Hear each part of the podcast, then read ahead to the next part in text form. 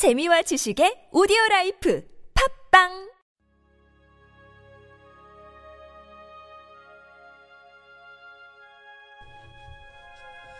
주님은 나의 최고봉, 일상적인 삶의 사명. 갈라디아서 1장 15절에서 16절 말씀.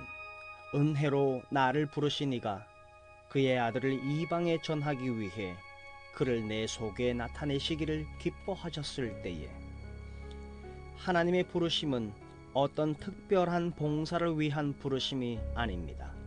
내가 하나님의 속성에 접하게 될 때 나는 주를 위해 무엇을 하고 싶은지 깨닫게 됩니다.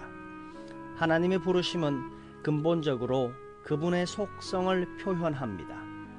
봉사는 내 속성에 잘 맞는 것이 밖으로 표출되는 것입니다. 일상적인 삶의 사명에 대해 사도 바울이 말했습니다. 그의 아들을 이방에 전하기 위해 그를 내 속에 나타내시기를 기뻐하셨을 때에 봉사는 헌신된 마음이 흘러 넘치는 것입니다. 엄밀히 말한다면 봉사는 부르심이 아니라 하나님의 속성과 나의 속성이 일치된 모습이 현실 속에서 드러나는 것입니다. 봉사는 나의 삶의 자연스러운 부분에 해당합니다. 주님과의 관계를 맺게 되면 나는 주님의 부르심을 이해하게 됩니다. 그러면 그분을 향한 순전한 사랑 가운데 내게 있는 것으로 주를 위해 뭔가를 하는 것입니다. 그러므로 하나님을 섬긴다는 것은 주님의 부르심을 듣고 마음을 다해 사랑의 표현을 하는 것입니다. 봉사는 내 속성에 맞는 것이 표현된 것인 반면에 하나님의 부르심은 그분의 속성이 표현된 것입니다.